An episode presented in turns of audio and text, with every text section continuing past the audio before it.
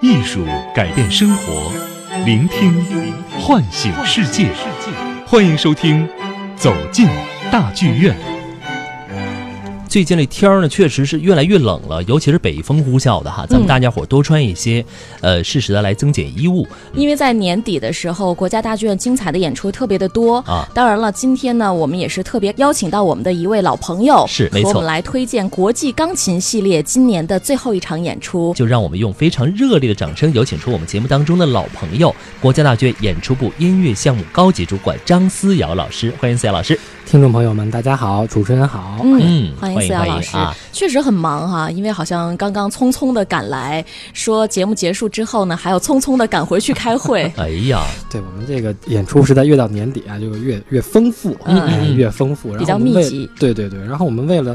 更好的把这个演出奉献给观众，我们要做更多的工作，是不是？嗯哎，是，所以说呢，今天我们思瑶老师呢也是带着非常重要的任务哈，就是和大家来分享一些非常专业的音乐上的一些知识。对，咱们可以仔细的想一想，思瑶老师，还有不到两个星期的时间，一八年就过去了。嗯哎真的啊是吧？但是对于咱们伤感国家大剧院来说，也是精彩连连哈，对很多的一些压轴大戏。高潮迭起，对，对没错。嗯近年来呢，陈萨已经被公认为是当今同辈当中颇具魅力的钢琴家。他在两千年的肖邦国际钢琴大赛以及二零零五年的范克莱本钢琴大赛当中的出色亮相，为他打开了国际演奏生涯的道路。也是越来越多的观众在倾心于属于陈萨的声音。嗯，所以说这个月的二十号，陈萨呢将在国际大剧院音乐厅举办他的个人独奏音乐会。首先也有请我们的思瑶老师为大家介绍一下这场音乐会的具体的情况。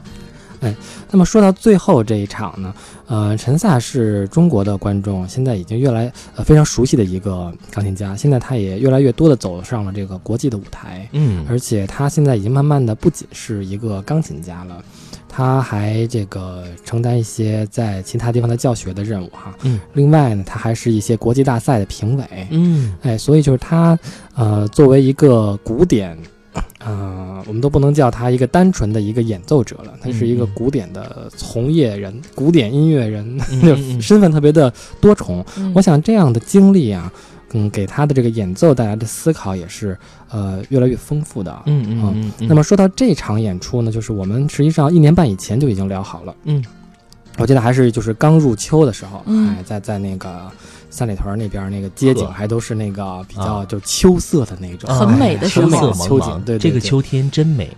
然后我们就想，就明年明年谈点什么，因为当时当时他去年的演出还没有演呢，嗯嗯嗯，然后我们就想说，那明年演点什么呢？就是就是今年演点什么呢？嗯就说那想那个再弄一套这个德彪西的一个音乐，因哦为今年呢，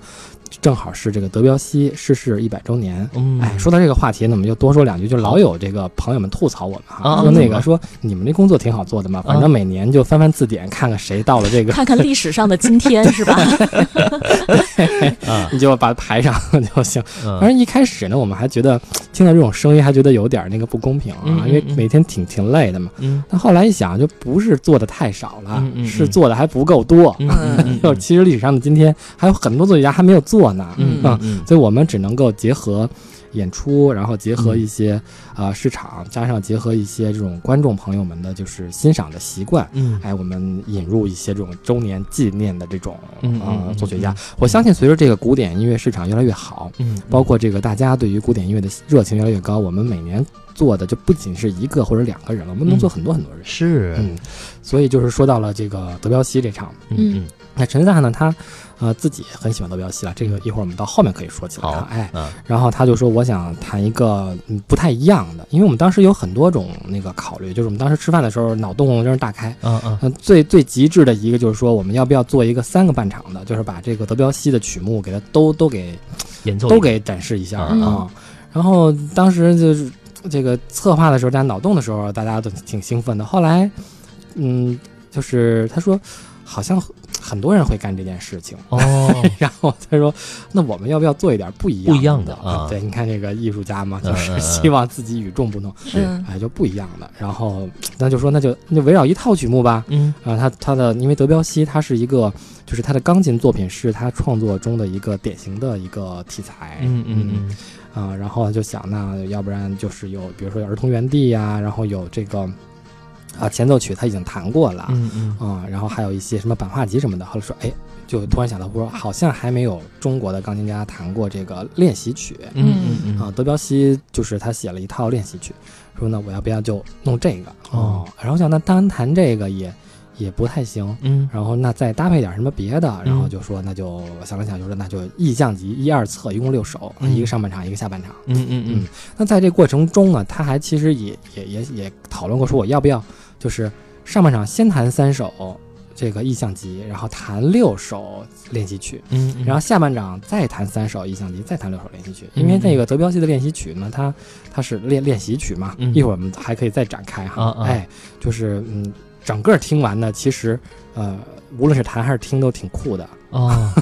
就是这种。然后他在想，然后但是他现现在还没有决定。嗯嗯，还到没底定下来，还没有到现在还没有定下来。哇，就去是年秋天一直到现在还没定就下是来。这个精益求精啊。是是是，哎可选择太多哈，想要追求艺术的目标也特别大。但无论如何嗯，我们嗯二十号就是要要有这么一个叫沉做萨壮的举，是嗯是是，也算是一个陈萨致敬德彪西的一个专场的一个音乐会啊，而且是国际钢琴系列今年最后一场音乐会。哦，最后一对场了嗯嗯，这个特别巧，就是好像近几年陈夏都是最后一场，哦，是吗？都压轴哈，哦，这 OK 这个不是刻意有意为之，而是嗯就巧合、是吗？无心无心插插柳啊对，结果发现哎哎，好像都是这样挺好的， 挺好的。好像形成了一个传统一我样。我正好有一个好奇的问题，问一下嗯这个思瑶老师哈，就是刚刚您说跟陈萨老师在去年去研究这个事情的时候，他想要做出一些不一样的东西，那是不是说这个排除的原因是基于他已经了解了这个整个演出市场很多的一些演奏家弹奏的曲目之后，才能做出这样，比如说这个新奇的一些决定呢？是这样，哦，而且就是你就说到了一个特别本质的问题啊啊，就是对于古典音乐的这个热爱，并不是只有我们这一代人在做，哦，嗯是对吧是是它，从它是一个有几百年的一个历史的一是个渊源，所以在这历史上，每到了一个 年份，可嗯能嗯全世界的人们都会在干一些事情，哦，在纪念这个。所以，如果你要想去研究的话，嗯你能追溯到很久很久以前，嗯历史上大家谁在干这些事情。所以，对于一个作曲家来的纪念来讲，嗯，常规的做法是有一些套路的，嗯嗯嗯，但是但演奏就是这样一件很奇妙的事情，就是它并不有，并不能像比如说绘画或者雕塑那样，嗯就是嗯把嗯一个作品就在那儿了，嗯嗯几百年了，就是这一代的演奏家做了他们的该做的事情，嗯嗯，然后下一代的演奏家和从业者。嗯在一起，再重新领悟这种经典，哦所以我们就不断的从这种艺术的经典中去发掘一些新的灵感，嗯嗯哎，来来做同样的事情，来创造更多的一些经典嗯哈。像你刚才嗯，说的，有一件事儿我就呃挺有印象的，就嗯是，呃，前奏曲，就是贝多芬的，呃，不好意思，就是肖邦的前奏曲和肖邦的练习曲，嗯啊，这个把它们放在一整场来弹，嗯，这是一个历史上的传统，哦嗯，就这是标固定志的标志一个嗯演奏家，就是感觉就是我要扬名立万了啊，哦就好像那个 中国这个，比如说你要开一个武馆，嗯然后我我要我要在这儿开开一个武馆，要教学生了，我要嗯准备在江湖上有我这么一号了，嗯嗯嗯嗯嗯，我就要干，我就要摆个擂台什么的。哦 就钢琴家们在历史上有这种传统，传就统是说，哎，嗯我准备扬名立万了，哦我就要在一个城市的一个显著的音乐厅，我开一场这个肖邦的这种上半场前奏曲、下半场练习曲的一个音乐会。嗯，作为一个标志。是对也准备随时来踢场。那 OK，刚才这个思瑶是给我们大概介绍了一下，从去年秋天开始和陈陈萨一起来策划这样的一场钢琴独奏音乐会。但其实除了现场演奏之外，陈萨和他的工作室的团队呢，还特别独立出品发行了钢琴独奏专辑《德彪西二十四首前奏曲》。所以其实他对于德彪西的作品的这种喜爱，好像不仅仅是局限于在策划这一场演唱会的时候才产生的。那他是一直就是对德彪西这位作曲家会投入他很大的热情，然后也是他自己本人非常喜爱的，呃，非常推崇的一位作曲家吗？是这样，我们聊过这个问题。嗯而且就是陈萨这两年的，呃，就是对于艺术的思考，呃，在我看来，就是经历了一个比较惊人的一个深入和一个，你不能叫蜕变哈，就嗯我们这种普通人不能够去评判， 哦就用这种词儿来评判艺术家，嗯嗯就是他，他确实跟前几年特别不一样。因嗯为我们那个九号刚刚在大剧院资料中心做了一场呃关于德彪西的一个对话，嗯、我就但是我们在两年前，实际上他在，呃，当时他在弹这个二十四首前奏曲的时候，嗯嗯啊，也是在大剧院的钢琴系列里，嗯，我们两年前也在就聊过，就聊过的表嗯戏。嗯我觉得给我带来的惊讶还是蛮大的，就是哦他对于这个作曲家的理解，嗯嗯，又深入，了，更丰富了，嗯而且特别立体。嗯嗯嗯，呃，他对于呃，当当时呢，他在弹这个前奏曲的时候，嗯，两年前呢，在聊到这个问题的时候呢，他其实也没有想更多，嗯就是因为，嗯，呃，德彪西的前奏曲跟肖邦的前奏曲啊，包包括一些其他的这种，都是一种常规动作，嗯对于演奏家来讲、嗯嗯，是个常规，规动作，嗯嗯嗯所以他那时机到了嘛，他就弹了。嗯嗯但是借那个机会呢，他就深入了，嗯，就是，嗯、我们知道，就是在呃独奏会中的演出曲目，嗯、我们这种叫做呃有演奏效果的是一种一种搭配方式。嗯嗯这个好像怀想以前问过我们这是个问是题，是啊哎，比如说什么都来一点儿，对嗯这种是一种搭配方式。嗯那么还有一种就比较专注的，比如说像我就整场就专注在一个作曲家上，嗯像这种更更极端，就是我专注在一个作品家的一个作品号里面的不同的作品里。嗯啊我觉得每每一个演奏者在经历过这个阶段以后，他会对这个作曲家有更深入的理解，嗯，因为为你就会每一首曲子来龙去脉，嗯就好像是一个微雕，就是一粒花中见世界嘛，嗯嗯啊，这啊一粒沙中见，是 是，就是这种花它里也能看见世界对，美好的世界。对，你就嗯，你对于这个作曲家的更深入的一个体会和认知就是完全不一样的，嗯你就嗯会特别安静下来。嗯你之前比如说上半场搭配一个前奏曲，巴赫的作品，嗯然后弹一个嗯，比如说贝多芬的作品，然后下半场弹一个这个浪漫时期的大型作品，然后最后返场再来一个挺热闹的一个什么东西，嗯那这是一回事儿。嗯这个你可能注意力会集中在我演出的效果上，嗯我可能会期待掌声，嗯我可能会这个呃，在一些就是整个音乐会的这种范畴情况下，但是如果像这样的曲目，比如说我就专注在德彪西的二十四首前奏曲或者十二首练习曲，那你就要做大量的这种案头工作，嗯你可你而且你有点像做那个博士论文，哦啊， 就是你你做了一个嗯，某看一个上专范题，哎范围比较小的一个话题，嗯，但是呢，你可以深入下去做无限的展开，对然后你就会在这一个点上呢领先很多人，是是是， 所以说就跟咱们的节目一样哈，咱们聊到某一个话题的时候，都会让我们的思瑶老师给大家做一个很好的一个展开。嗯其实晶晶，你有没有发现哈，有的时候挺佩服思瑶老师的，嗯是一个精力特别旺盛的人，是，而且永远是充满着热情。嗯就是在上节目的时候，然后呢，可以就是准备了非常非常丰富的一些知识，还有包括一些专业的素养和大家来分享。然后节目之后呢，还要从事自己的工作本职范围之内的一些工作，对，很多很多，哇，很厉害，真的很棒我。觉得是大家源其大家其实都是这样的。源于热爱嘛。愿意热爱哈、o k 那既然说我们节目一开始一直到现在呢，也给大家介绍了一下，在二十号陈萨呢会致敬德彪西来进行一场这个德彪西的专场的一个音乐会的演出，所以说喜欢的朋友千万不要错过。那当然，既然提到陈萨演奏的德彪西的前奏曲，那现在就让我们一起来欣赏一首德彪西的前奏曲《焰火》。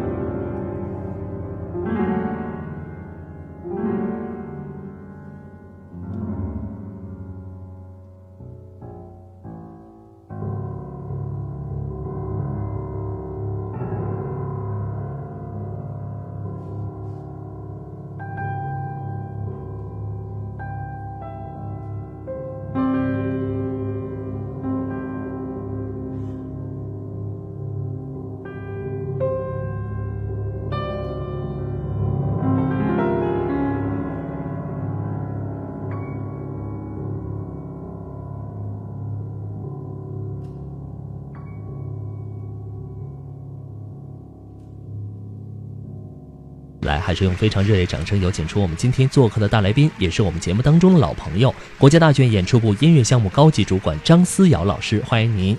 听众朋友们，大家好，主持人好。嗯欢欢迎迎思思瑶老瑶师哈。对，思瑶老师呢，今天来我们节目当中两个小时，和大家好好的说一说，呃，介绍一下十二月二十号即将在国家大剧院举行的陈萨独奏音乐会，也是作为我们这一次国家大剧院的这个古典钢琴系列的压轴的一个演出。那刚刚呢，我们听到的是德彪西的前奏曲《焰火》，而且思瑶也介绍到了陈萨这一场音乐会是向德彪西来致敬，所以演奏的都是德彪西的作品。哎，德彪西呢是印象主义音乐的鼻祖，而且也是一位众说纷纭的作曲家啊。嗯在今年国际钢琴系列的演出里面，刘比莫夫和菲利普·昂特蒙也都演奏了他的作品。所以我们比较好奇的是，钢琴家们他们都是如何理解德彪西的？嗯。嗯，既然这么多位钢琴家都选择过他的作品来弹奏，这是一个挺好的问题，而且呢，在这个演出中也是一个非常有意思的现象。嗯我想就是说，古典音乐能够一直这么啊、呃吸引大家啊、也就是因为就是每一个大的艺术家对于经典的作品的理解都是不一样的，嗯嗯，而且都有他们各自的魅力。嗯，那么确实就是我们有时候也会，甚至啊哈，有时候我们也会就是专门，比如说今年同样的曲子，请不同的人来弹。这个不光是德彪西，我记得就像舒伯特今年也是比较，也是一个也是一个主线，嗯啊嗯我们嗯也请了不同的人来谈舒伯特，嗯，所以呢，我觉得像菲利普·昂特蒙呢，他是一个嗯，在这今年的所有的钢琴家里面是年纪最大的一位，嗯嗯，嗯，他是属于那个时代的，啊 就是所谓所谓啊，在乐迷的这个就是嘴里就是演奏的黄金年代，嗯嗯因为当时可能这个演奏家是刚刚，因为我们知道在历史上，呃，再往前倒一一辈儿的话，这个是作曲家是很很很高的地位，嗯比如说像贝多芬呐、嗯像像呃李斯特呀等等哈，像肖邦呢，他们都是有作曲家的身份的，而且他们都是演奏自己的作品，嗯对吧？啊、当然了，从李斯特以后，这个开始有职业的演奏家登上了这个历史的舞台，被更多的人熟知，然后开始慢慢的，大家就觉得说，哎，光弹琴也是可以的， 嗯啊嗯，哎，就好像就先不作曲了，先弹琴，就弹啊就是有超强的演技，呃嗯就是这个演奏技术也是可以这个叱咤江湖的，嗯是哎，就开始演奏家大演奏家就开始出现了，嗯啊，那么呃，菲利普昂特蒙呢，就是属于那天他他也出席了我们就是啊一、月份啊二零一八钢琴系列的新闻发布会，嗯嗯，然后当时他带了一张报纸，特别得意，说这个这个哎说这。你看上面写了一个六千场， 然后我说，哎，一个我一看是他，嗯啊， 说说他是一个法国的报纸报道了他最近刚出的，嗯嗯刚寄给他。嗯嗯嗯，说这个菲利普·昂特蒙先生已经弹了六千场音乐六会千 了，场，哎，当时觉得，哎呦，真是厉害啊！哎就是这种资历，不是 那嗯个叫什么军功章是是是咱们经历来的嘛，就是啊是自己奋斗来的，是这不是别人谁给的，是是 不是一场一场弹出来是的。是六千场，六千天场哪，，哇塞！然后就特特骄傲，嗯，然后他他弹德彪西就是属于，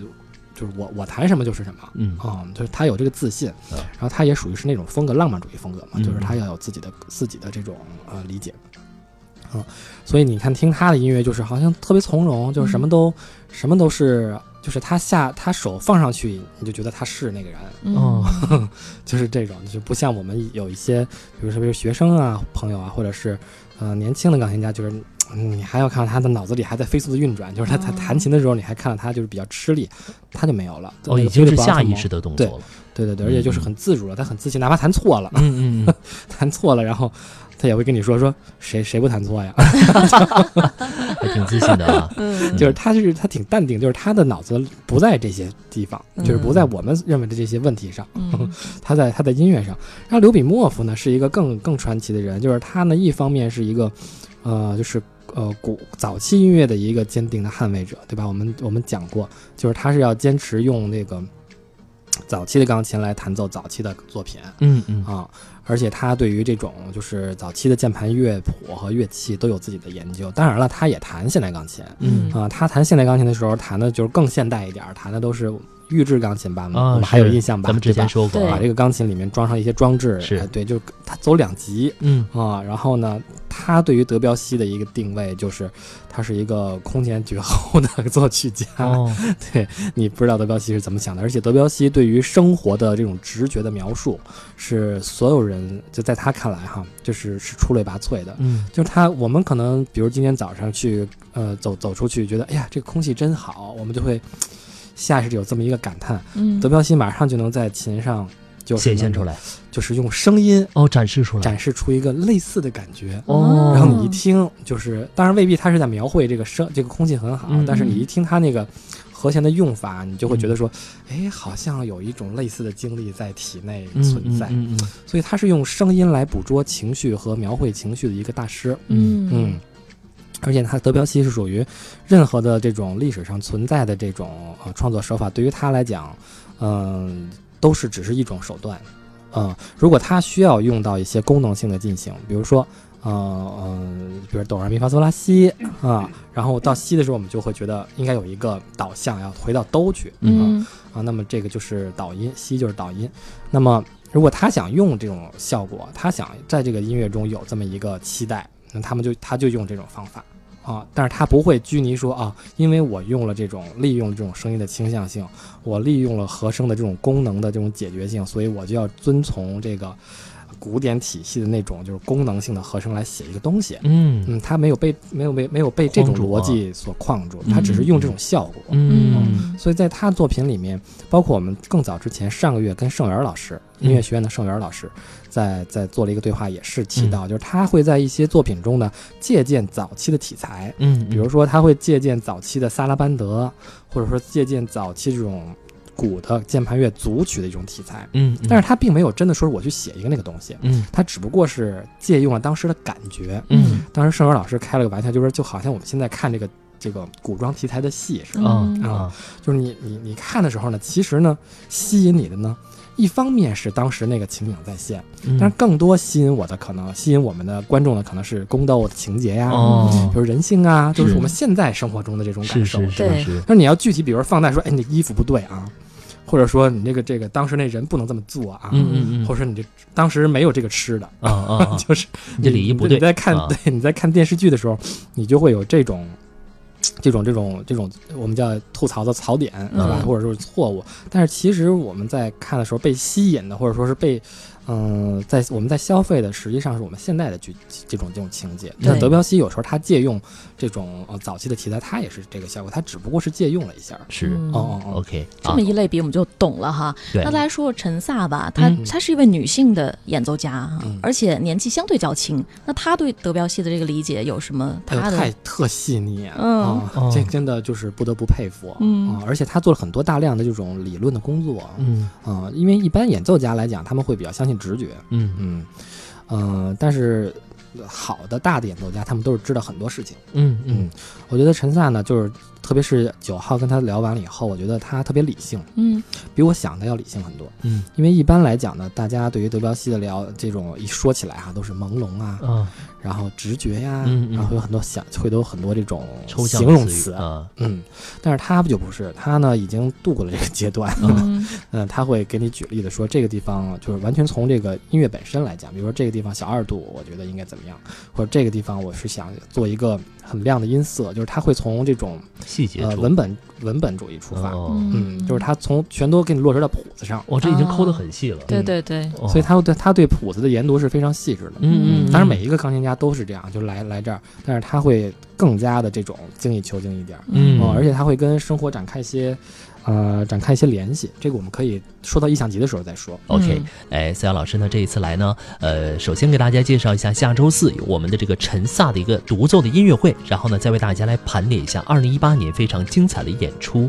呃，咱们之前呢留了一个悬念，是要和大家说一说意象集，嗯因为之前呢这个这个思瑶老师跟大家说了一下德彪西，还有包括他的一些作品。那其实人提到这个意象集，也提到这个词了，但是这个概念很多人不太了解，咱们思瑶老师也为大家来介绍一下，好不好？哎，是的，嗯我们也特别能够感谢这个每个月啊都能有这么一个机会，能够让我们就是呃除了在演出现场让大家听到这些作品，嗯还能够有用电波的方式跟嗯大家分享一些这种古典音乐的知识和感受。对对其实对我们也不是想把这个做成讲座，对吧？我 们是 我们也不是，对我们也不是老师，嗯 我们就是呃分享一些这种啊、呃有趣的事情。是嗯那么，呃，首先《意象集》呢是嗯德彪西很骄傲的一部作品，嗯就是我们知道每一个作曲家都有自己的骄傲是啊、然后真正把它就是真正承认下来的，这是有文字记载的， 就是在书信上能够看到的，就是德彪西给一个出版给他的出版商写写写的信，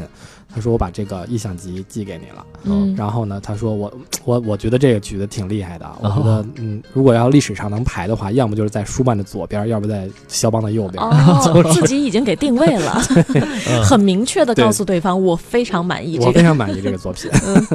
而且这个意象集的一二册呢，它是在呃德彪西生前出版的，就是唯一以意象嗯集这三个字出版的这个作品。那么嗯还有、还有一一套呃意象集，嗯在这是他死后出版的。嗯嗯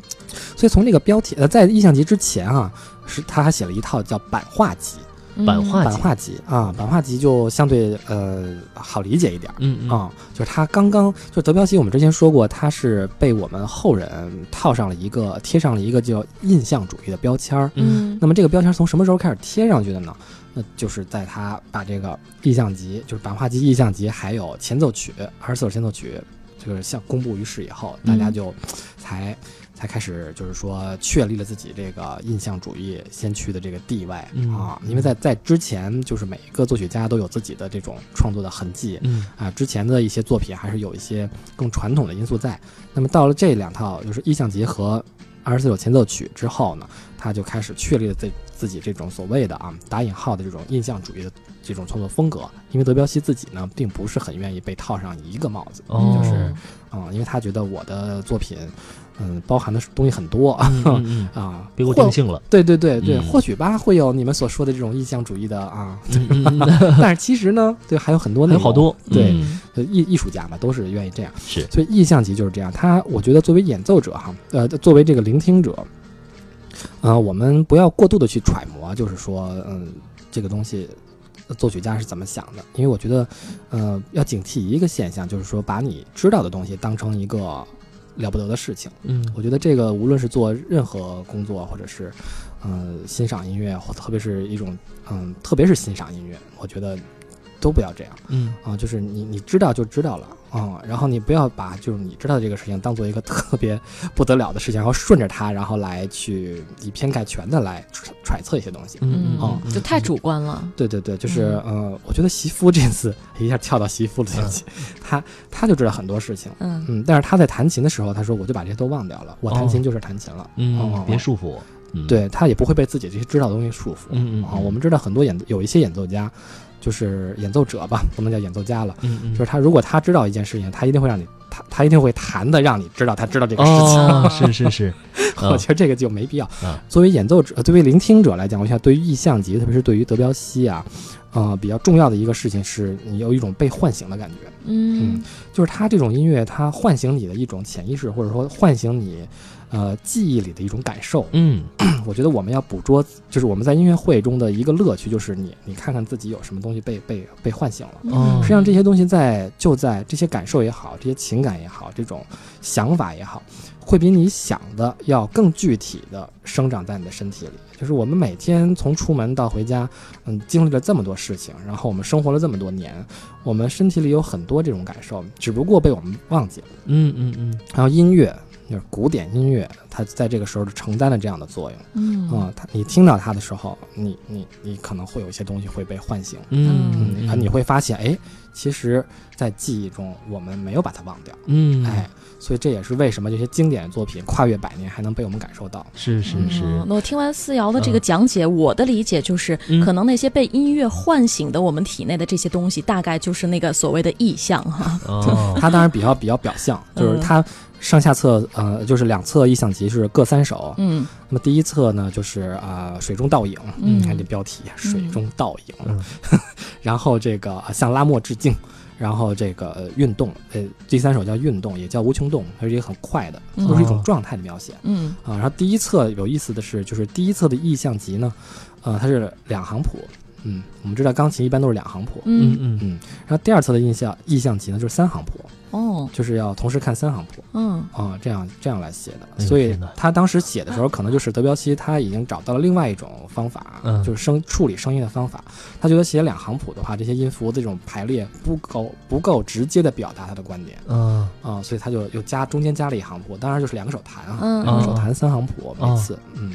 这样哦哎呀，所以说这一次这个下周四陈萨的独奏音乐会也会弹奏意象意集，象集两册，然两后册第二册它是，嗯，我记得没错的话，第一首是《穿过树叶的钟声》，你看这个哇标题，天哪嗯哎，嗯它这穿过个这个你曲的子手，对， 这曲特别有意思，就是它描绘的是一个就是村庄的一个晚岛嗯，啊，然后呢的这种情景，但是在这个过程中，你会你看穿过树叶的钟声，嗯那么首先是要有钟声喽，嗯嗯，所以会有那种。模拟的哈、就是德彪西用他的一种手段，当然这个不是我说的，这个是梅西安说的，嗯这也是大作曲家，他写了一套关于这个德彪西的一个作品的分析，就是低音部分他分的分析的很详细，这个地方是模拟的钟声，然后中间有一个肢体是模拟的那个树叶在那种婆娑，你知道啊，吗？就就是是那沙沙种沙沙作响沙的那种，哎，啊秋天啊啊啊，当然在这个过程中，因为是晚上嘛，嗯你还会 你还会就是看到有一种，就是跟这些呃我们刚当刚刚刚提到的这些东西呢，都是很安静的，嗯，是一个个朦胧的这种气氛。嗯然后在这种气氛下呢，你还会听到一种就是当当的这种就是比较明亮的这种，但是一闪而过的这种声音。嗯哎，这是啥事这儿啊？是什么呢？这就是你站在树下，你看天上，就是月光穿过这个树叶，啊有？那种一闪而过那种亮亮色。哦，哎全是用声音的形用式声音来表描现出绘来的。然后德彪哇那个梅西安还有一个经典的一个一个一个说法，说一般这种就是突如其来这种呃重音，嗯或者是不协和的重音，就好像在一个，好像你像一个就是涓涓的细流中投入了一个石子儿，哦嗯嗯哎，涓涓细流就哗哗哗这么响，然后你嗯，哎往里扔了一个石子儿，就咕噜一声，激起哦了一个涟哎， 漪，思阳老师，如果您不说这些想象的画面的话，就是大家第一次听，嗯。或者说呢自己去理解的话，他会理解成什么样一个状态？这也非常好，这个问题，啊啊啊我觉得就是梅西安的这个解读，啊就是涓涓细流中投入了一个石子儿，呃对这就对是属于他自己个性是啊，的是啊，是啊，是对啊，对对，啊然后我觉得像那个婆娑的这个树树树树影上啊，看到了一些这种月光啊，就是嗯我也比较喜欢在森林中 散步。但是我觉嗯得可能如果你们或者是大家每个人都会从自己的生活中去找到一个，哦相，对想应象的一个 相对应的一个场场景，对对，哦，所以每个人的感觉也是不一样的。对对，哦，原来是这样。有的人可能觉得说，哎，嗖嗖两个声音可能是流星啊，嗯是吧？有有可能是这个看过流星雨，哎，对一一起去。然后当然还有，差点唱出来，还有包括比如说那个树林当中的一些小动物的叫声啊，嗯，都有可能。对对都造成这样的一个意境，所以说这意象集这样的一个两册的专辑里边带来的意象是完全不一完全样不的一样的。哦。嗯，嗯所以说这个挺有意思啊哈，很有意思。嗯嗯，咱们接下来就来欣赏一下，好不好？就来欣赏一下德彪西《印象集》第二册当中的第三首。当然，这个思阳老师也给大家介绍一下，这是金鱼。金鱼，啊它是这个根据德彪西在一个旅馆墙上的一个日本的一个漆画儿啊，啊，就是黑白色的一个嗯一个一个一个一个画儿嗯来嗯想，就是一个黑白色的金鱼嗯哦，就看到一个画面，啊，对。然后做的这个曲子。对对，啊哦他就看到这个，然后他首先就是他这个这个场景引发了他的联想，嗯嗯嗯嗯，所以他就想上，你可以，当然了，一开始你会听到就是说好像一个鱼在游动什么什么的，是这个吗？哎，对，就这个哦咕噜咕噜的，然后这鱼可能还冒冒泡泡什么的，哦嗯哎，然后它你想鱼的游动嘛，就不是规律的，嗯嗯哦，当然这种东西是他看到那个画儿以后的想象。嗯嗯嗯，那我觉得我们听到这个东西以后。我们也会有自己的属有于想象养鱼经历， 嗯把一个静态的，然后刻画成了一个动态的。对。啊，OK，我咱们觉现得在这个艺术家太厉害了哈，是就生活无处不灵感，看到一幅画儿就能创作出这样的一个作品呢。是，那我们现在就一起来感受一下德彪西《意象集》第二册当中的第三首《金鱼》。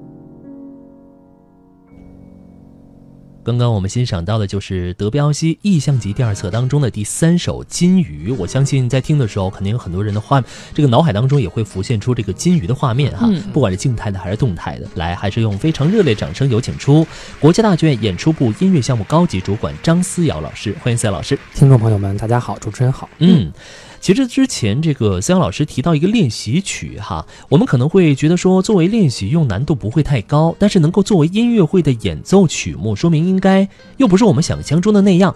思阳老师能不能为我们介绍一下德彪西的练习曲？是这样的，这个嗯是一个特别大的话题，嗯因为就是练习曲自古有之，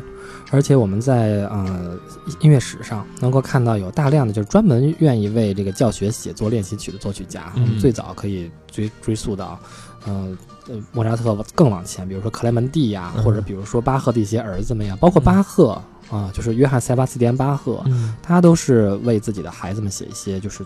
练习用的东西。嗯啊之小前品的节目当中和大家对对对介绍过哈，对对对对，嗯然后那么就是说，那如何定义练习曲呢？嗯，对吧？那么有一种比较狭义的定义，就是说专门为针对一些手指的演奏技术来写的片段嗯啊、嗯那就大就是大家这个所有小朋友的这个童年阴影，哦车尔 车尔尼先生的啊这些就是哈农啊，对吧？ 这种的，就是它是为了专门训练手指的一种灵活程度的，哎的演奏技术。嗯嗯演奏说技好术了一点啊就是，如果我们我们把这个教材用的好一点，就是训练演奏技术。嗯那嗯嗯么如果教的不太好，啊它就变成了一种手指动作， 哦，OK，但总之就挺难的，肯就定。它就是一种呃，它更偏向于技巧，嗯嗯，就是它呃所谓没有没有太多的这种。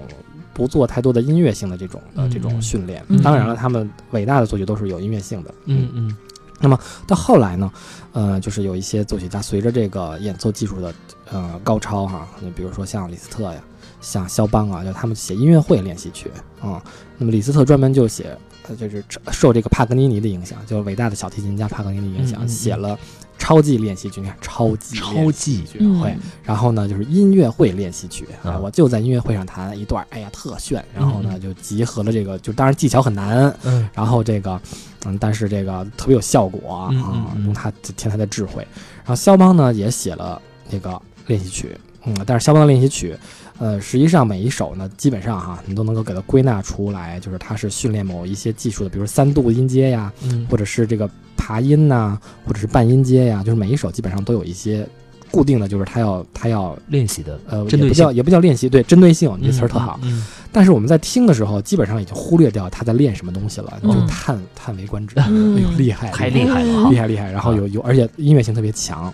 然后德彪西，然呃后后来呢，就是很多就是受这两个人影响吧，就是后来有一些作曲家就开始就是等于是打开了人的思路，嗯嗯，就是练习曲可以不可以写成这样哦，啊、然后就比如说什么斯克里亚宾呐、等等等嗯等，都开始不是拉赫曼尼诺夫音画练习曲，你看这名儿音画练习嗯曲，嗯嗯，就都开始写了。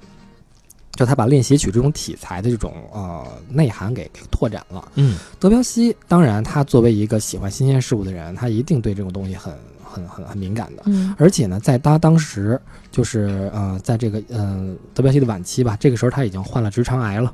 就是得了一得了这种绝症了。哦嗯，但是他当时并不知道自己得了绝症，嗯但是他就是身体不舒服，这是一件事儿。第二件事情就是当时是那个一战期间嘛，嗯然后很多德国的这种作曲家的作品不能出版，哦嗯，但是呢，就是当时法国的这个出版界，就是为了让这些经典能够，嗯，让这种艺术艺术经典啊嗯能够能够出版，所以呢，就找了很多人呢，大的音乐家去去改，就是叫校校订嗯啊，重新再再再改版，就是嗯嗯就是出版，比如说圣桑改一些什么东西，然后德彪西呢就改的是巴赫和肖邦的作品，嗯，就是他来校对和重新再版这个巴赫和肖邦的作品。嗯，那他就接触到了这个肖邦的这种，对这个肖邦的前奏曲和练习曲就大量的分析，嗯，他可能也是找到了一些让自己叹为观止的地方，嗯，然后就开始写了自己的这一套作品。嗯那么跟意象集一样，德彪西对于自己的这十二首钢琴练习曲的评价也是非常高的，嗯给这个出版商写的信也都是觉得，哎，你得听听这个，哎，我我这又写了一个这个，这不是然后在左就在右啊，对对强力推荐。对，然后就是就说回头等哪天我我亲自给你谈谈这首，就是嗯你可以在书信集里面看到大量的他对于这套作品的一个描述，嗯所以这是他的一个骄傲。而且呢，他跟前面不一样的地方在于，这个时候他在人生的晚期，而且经历了就是这种啊、世界上的格局都变了嘛，嗯，对吧？他没有这个心情，而他也就嗯没有办法住在他以前的地方了，搬搬走了嗯，搬到一个相对安全的地方，嗯所以他整个对于世界的看法已经有了很大的不一样，嗯你就不会再像意象集那会儿，就是坐在那慢慢的看夕阳啊，嗯在这个身上这个变化的颜色。嗯，就没有这种东西，他更更深邃，嗯然后更直接，然后他对于这种音乐的这种了解就是更加的直觉，嗯甚至就是这套练习曲，对，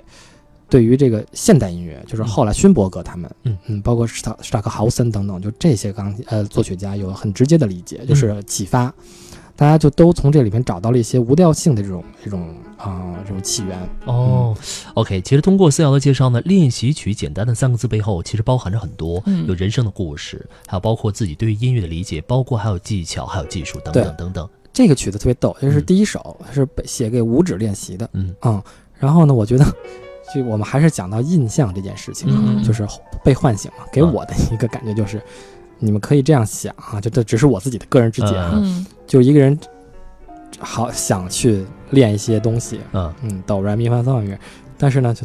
老是被打断，啊哦，就中间有什么事儿老打断，老打断它，啊特别像我们现在的生活啊，嗯嗯就是你没有办法，就是全身心的投入一沉件事儿。浸进就是去，嗯你想，好像像这个电影里面那种啊，闭关啊，然后那去干一些什么事哦呵儿，闭啊，关？这不是现实生活，那是是是电影儿，是是那 是，是戏。哦哦我们现实的生活 就是这样的。哦哦，对所以其其实这个这个说是练习曲，但其实它挺像生活当中的一个片段哦的。对，但是呢，就比较比较有趣的就是，你把手指演练，就是如果你不具备更高超的技巧，你是没有办法胜任这种东西的。哦嗯，还是很难。对，就是如果你只是按部就班的短平方缩短圆，那个不叫技巧，在德彪西看来，那不跟嗯我们现在一样吗？嗯你只会你只会不受打扰的干一件事情，那不叫本事呀。哦，那咱们现在一起来欣赏一下哈，这个德彪西练习曲第一首五指独立练习，嗯来欣赏一下。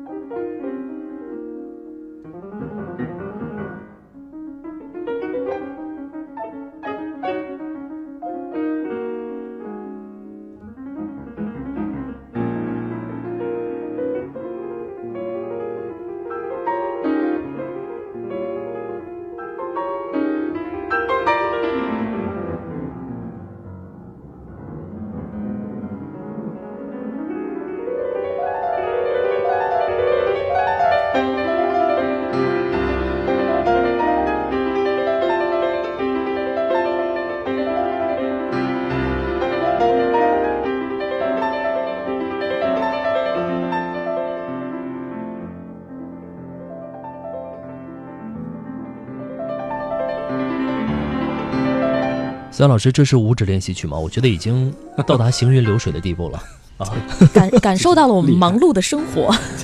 对已经很难了哈就是。要具有具备高超的技巧。对 OK 啊，呃，所以说在这个陈萨这次的独奏音乐会上也会来对弹奏。对，第一首就是这个。哦、嗯 o k 呃，咱们最后还有一点点时间，这个思阳老师再为大家来介绍一下这一次的陈萨的独奏音乐会，对好不，好？强力推荐一下。嗯啊，强力推荐！我觉得简单一句话就是，这是一场非常酷的音乐会，嗯无论是对于弹的人还是对于听的人来讲，嗯， OK，所以说呢，在今天的节目的最后呢，我们就一起来欣赏一下德彪西练习曲的第一十一首。那当然也欢迎各位呢，在十二月二十号走进国家大剧院来欣赏陈萨的这场独奏的音乐会，嗯千万不要错过。当然了，还是那句话，在现场还会看到我们的思瑶老师。